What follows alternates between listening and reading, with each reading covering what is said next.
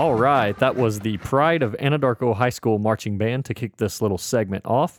Anadarko has a new head man in charge at the football program for the first time in many years, and that is none other than longtime coaching assistant and most recently offensive coordinator Chris Paddlety, who is also a former Anadarko football player himself, obviously being an Anadarko alum as well. Of course, Paddlety is taking over for longtime former head coach Kent Jackson and looks to continue the tradition by playing hard nosed football and aiming for the playoffs and working towards another district title. I recently got to sit down with Coach Paddlety and talk a little Anadarko football. I asked him a little bit about his coaching background and how the transition has gone so far from offensive coordinator to now head coach. My name is Chris Paddlety, and I'm the first year head coach at Anadarko. My career background includes uh, I started off at Riverside Indian School for three years, and then I went to Maud Public Schools for three years. I did one stint at Norman North for one year, and then I've been here at Anadarko. This will be my 15th year at Anadarko. I got here in 2004. This is my 20th year overall coaching, and this year I've went from offensive coordinator to head coach, and so far the transitions have been smooth. Uh, what's different is that the I get everything coming to me. I can see where everything went to Coach Jackson in years past, but from the little things to the big things, they come to me. And so far, knock on wood, we haven't had anything major, you know, any major problems. The transition's been smooth, and uh, I was offensive coordinator for all those years, and I took over. Coach Pruitt was a defensive uh, linebackers coach, and he took over as defensive coordinator. So all in all, the transition's been fairly smooth. I asked Coach Paddlety how the team is looking so far from a team chemistry and work ethic standpoint. One of the main thing I noticed this year about our kids, our players, is their attitudes are great. We did something a little bit different this year. We had a parent meeting, and I talked to the parents and the players both about expectations for the year, what we expect from them, what we expect from the parents, uh, what would happen if, for example, if they missed practice, if they were late, uh, any discipline pl- problems that we had to handle. We talked about that up front, and I think that's cut a lot of problems off at the pass. So if they mess up, if they do something wrong, they know what to expect, the reminders that they're going to get, and the extra work that they'll have to do. But we've had no griping, no complaining. Even when we condition, they just know that they got to get the work done and they do it. So that, that's been one of the main things I've noticed since I've taken over, and, and we love the, the positive attitudes our summer went great as usual. We take pride in that. We hired an outside guy. We hired Swole out of Weatherford, Josh Music. I believe this is his third year doing it, second or third year. I want to say third. And he did an excellent job with the boys, just lifting them. They ran a lot and they came in for the fall, the majority of them in shape.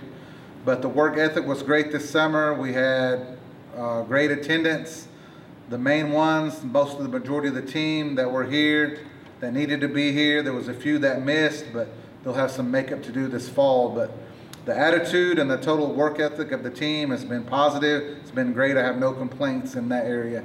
This past Saturday, August the 11th, the team had Media Day followed by their annual Purple versus Gold Inter Squad scrimmage. I asked the head man to reflect on the scrimmage and what all he took away from what he saw during the action. To be honest, the Purple and Gold game, I, as a head coach, you got to think about things, and it's not my favorite game.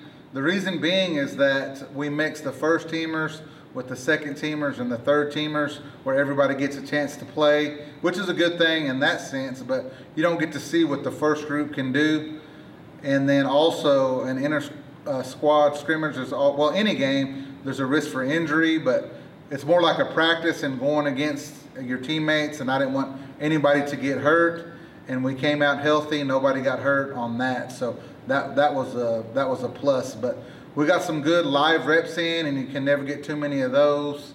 But all in all, the purple and gold game was was a success.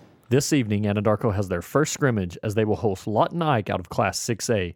I asked Paddlety to touch a little bit on that. Our first scrimmage this year is versus Lawton Ike. I talked to their coach yesterday. We're feeding them hot dogs, and he told me that they're bringing 120 including the coaches and the managers. So compared to us, uh, of course, they're 6A, have greater numbers, they're going to come in with probably bigger linemen, with probably faster kids, but that'll be a good look to see where we match up against size and speed.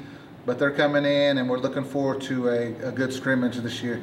Offensively, the Warriors have lost quite a few starters due to graduation, especially on the offensive line. I asked Coach Paddlety to talk a little bit about the 2018 Warrior offense. Our offense this year, our strength is probably our skill kids. At our team camp in May, I made the decision to start Cash Novotny at quarterback.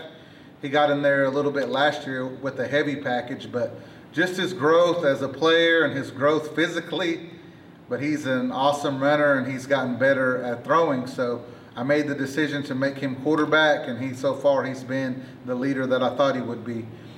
Our two-year starter at quarterback, Damon Tehart, I moved him to receiver, and it's like this year he has been totally awesome. I have no complaints on Damon. He took the wide receiver position and ran with that. He went to the Southwest Air Camp, him and Cash both. He went for three days in the hot, ran every day routes, never complained about the heat. He has been here every day. He has hardly, he was here every day this summer, but he has made that transition well. He's fast. He's, when we condition, he's one of the first ones to finish. Um, he's he's going to be a great receiver for us this year. That's where our strength would be on offense is our receivers. We have a, our trading off with Damon at that position when he gets tired, if he gets tired, is going to be Michael Vasquez. He's a good, tall, young talent, a big target. On the other side, the inside receiver is going to be Jordan Foreman, who's pretty athletic, and Xavier Gailey, who's young and real athletic. And then we have some good guys on the perimeter, uh, and then also uh, Hector Camp. At running back, we'll trade off between Jakari Goomba, he's back, and also A.J. Davis. But where we need to improve would probably be on the offensive line. We have one returning starter, that's Ryan Bull Pollard, who's probably one of the best linemen we had come through Anadarko. Just his size and him being physical makes him one of the good linemen that came through here. He's got a couple of small college offers already, but other than that, our linemen are young and inexperienced, so that's where we will need to work on the offensive side of the ball. Paddlety then talked a little bit about what he expects out of the Anadarko defense this season. Defensively, we're pretty much in the same uh, boat as offense. Our defensive linemen are young, inexperienced, so we'll need to work in that area to get stronger. We're pretty set at the defensive end spots on the edge with uh, Ryan Pollard and also John Mark Holton. We have some long, young linebackers who will fit in, and then we're pretty got some experienced players in the secondary. So, just like the offense, our defensive line will probably need to get stronger on that side of the ball. I then close by asking first year head coach Chris Paddlety about how the 2018 Warriors will fare against their schedule of opponents and also the challenges that moving up a class from 3A to 4A may bring. This year we moved back to 4A. We seems like we fluctuate between 3A and 4A depending on the year which which class is tougher. Uh, historically, the past couple years, 3A has been tougher with the private schools, and then you you got an extra game uh, in the playoffs but we're back to 4A, and we, we know that. We, we finished uh, runner-up and state champion the last time we were in 4A. We're back with the I-40 district teams with uh, Weatherford, Clinton, and Elk City. Uh, Clinton, Clinton was, well, I'll go with Weatherford first. Weatherford's picked to win our district, and this is supposed to be Weatherford's year. They're preseason number two in the state. Clinton's picked to finish uh, second and uh, just the last couple years, we kind of had a rivalry going on with Clinton. So those two, those two, including us, hopefully should be the top three teams in the district. And then the other teams uh, that we can that definitely play with would be Elk City, who's on I-40, and then down south we have Elgin and Cache. Chickasha's in our district now, and we'd be happy to play them on uh, week 10. Usually it's week one but because of a random draw with our district, they come up week 10, so that's when we'll play them. And also Newcastle.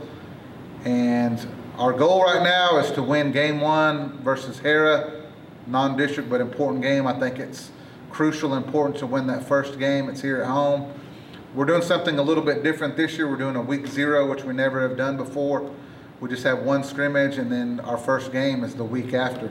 We'll have an off bye week before our district play and our first district game is versus Cache, and that's that's going to be our schedule. So we're looking forward to it. And after after the first goal of winning the first game, our second goal is to make the playoffs. So that's a goal we have this year for our team.